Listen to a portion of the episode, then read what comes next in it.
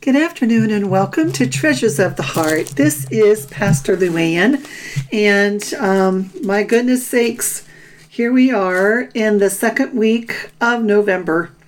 So many things are changing, aren't they? Um, with our political, you know, situation that's going on, with the COVID that is just the cases are exploding everywhere uh, with threats of shutdown, whether it comes from the government, whether you know it comes from the state. Um, it, there's just these things that are kind of looming over us. Those decisions, like what is our Thanksgiving going to look like this year? What's our Christmas going to look like this year? And, you know, some may just throw caution to the wind as they've been doing and just do what they want to do. Uh, others will take seriously uh, the the mandates that are put forth. They will care about any kind of a spread. They will maybe take extra precautions. Uh, some people will be rude. Other people will be kind. Some people will mock and say that everything is like conspiracy theory. Um, Others will be on their knees praying for the families that have lost loved ones, for the ones in the hospital that they can't visit. Um, so there's just our our whole nation, our country, even like our churches, they have so many divisions within. Uh, you know, the Bible tells us that a house divided against itself will fall. And there has to come at some point unity. Now, I would love to see that happen before Jesus comes back.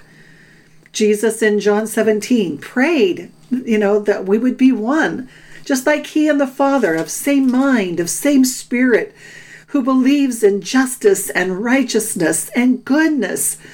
Um, but you know what? It, it's a big divide, and it seems to be getting larger, the division that is happening eh, in what all of these different realms that we deal with. I mean, schools and churches and everyone trying to figure it out.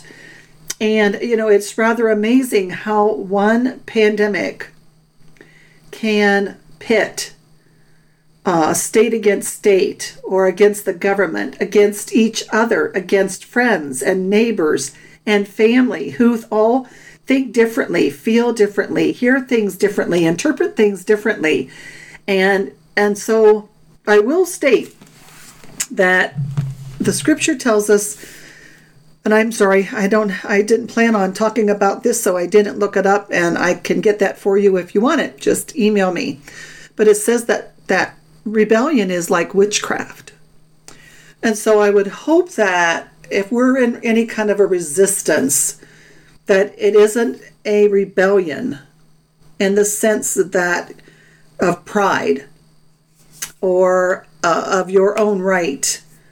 So I think that we have to be really careful because God is still watching, God is still testing us, God is still allowing us to go through trials, and uh, they can make us better or they can make us bitter. You've heard of that so many times.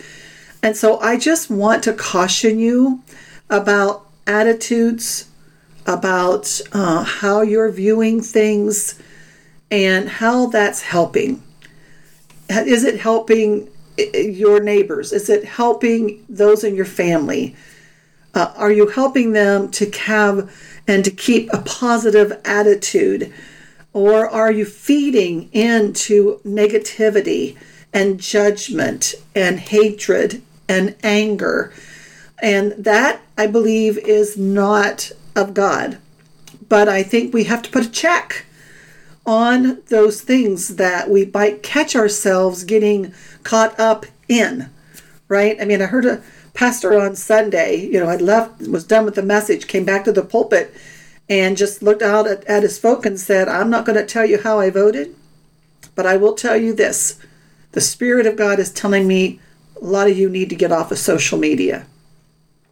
Now, that was how the Spirit spoke through that particular pastor, but I will say, We have to be wise as a serpent, gentle as a dove. Be sure that you do your homework. You know, if you have any questions about how this is going, call the hospital yourself.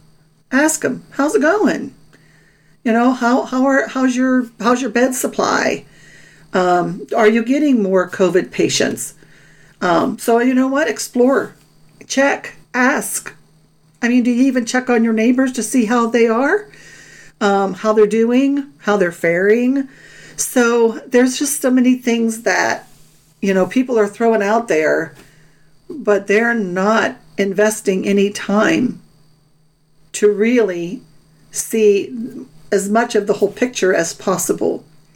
God may be also seeing if you are going to be obedient, if you're praying for those who are in authority over you, or if you're just grumbling and complaining about them and not doing as the scriptures tell us to do, to pray for those who are in authority over us. We're not walking in their shoes. We don't live out day to day. No, we're not talking to the people that they talk to. I mean, how many scientists have you talked to? How many researchers have you spoken with?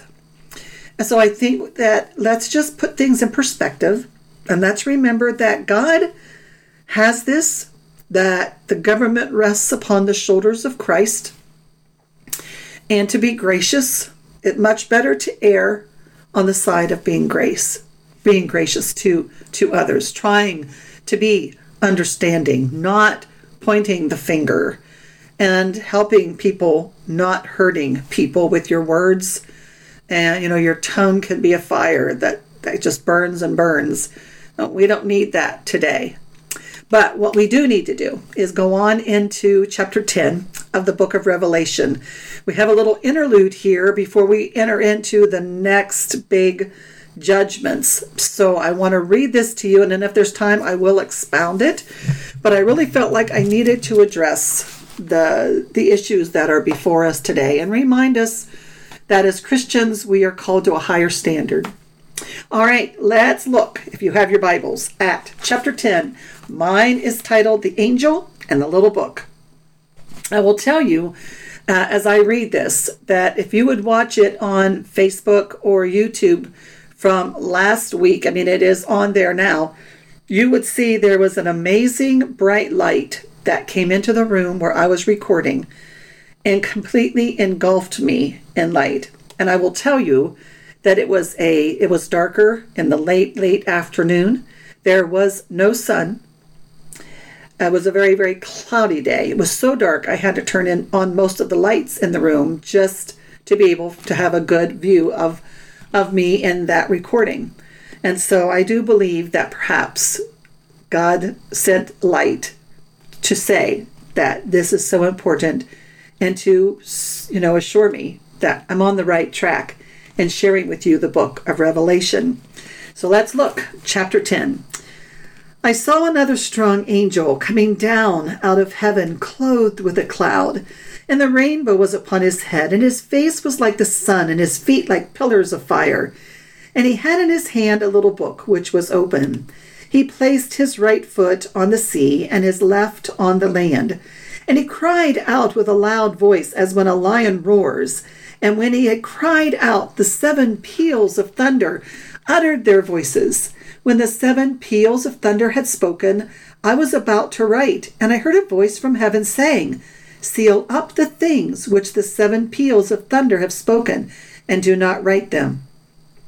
Verse 5 then the angel whom I saw standing on the sea and on the land lifted up his right hand to heaven and swore by him who lives forever and ever. Now the rest of this verse, chapter or verse 6, is all in capital letters in my book. And swore by him who lives forever and ever. Here we go. Who created heaven and the things in it, and the earth and the things in it, and the sea and the things in it. Now capital letters have stopped. That there will be delay no longer. Hmm, that must be telling us that there's been a delay in these judgment, that God has been holding back his wrath for a long time, and that we have gone along on this earth and evil has grown, and it has grown, and it's worse, And he knows that his time is getting short, so he's really calling out the big guns. He's causing divisions everywhere, as I spoke about in the beginning. And so let's, but let's continue. I want to get through this before our time would close. And so it said that the delay will be no longer. Verse 7 But in the days of the voice of the seventh angel, when he is about to sound, which means to sound the trumpet, when he is about to sound, then the mystery of God is finished, as he preached to his servants, the prophets. If I have time, I want to come back to that verse 7. Verse 8 Then the voice which I heard from heaven, I heard again speaking with me and saying, Go, take the book which is open in the hand of the angel who stands on the sea and on the land. So I went to the angel, telling him to give me the little book, and he said to me, Take it and eat it. It will make your stomach bitter, but in your mouth it will be sweet as honey. I took the little book out of the angel's hand and ate it, and in my mouth it was sweet as honey. And when I had eaten it, my stomach was made bitter. The last verse, verse 11. And they said to me, You must prophesy again concerning many peoples and nations and tongues and kings. And so the angel is telling John in his vision that you know, you're going to need to prophesy. That means you're going to be telling what's coming to pass. You're going to be preaching to those who are still here on the earth in the middle of the seven years of tribulation. So as we go back, though, I want to take us back to, to verse 7. And I'll read it again. But in the days of the voice of the seventh angel, when he is about to sound, then the mystery of God is finished as he preached to his servants, the prophets. And so, you know, this mystery of God has not been revealed. I mean, Jesus, it's been 2,000 years since he came to earth. And the mystery of God from the very beginning uh, has been going forth. People have been trying to figure out, you know, what's this going to look like at the end? I mean, there's a beginning. And if there's a beginning, there is an end.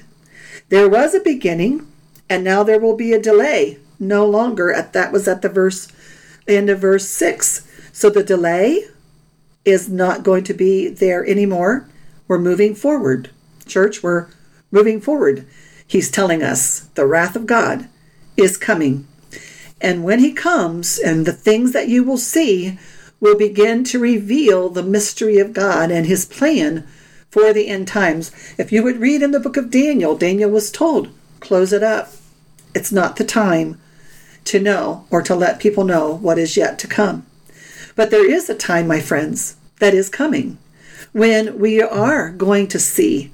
We're going to know. And if it's not in our generation, it will be here on the earth, the earth right now as we know it. And there are going to be great and terrible things that are coming to the earth. For those who are believing that Christians who are saved and sealed are going to be taken from the earth before the the really bad last three and a half years of the tribulation. Some believe that as soon as the tribulation starts, we'll be taken up. Others believe that we'll be taken up at the end of the first three and a half years.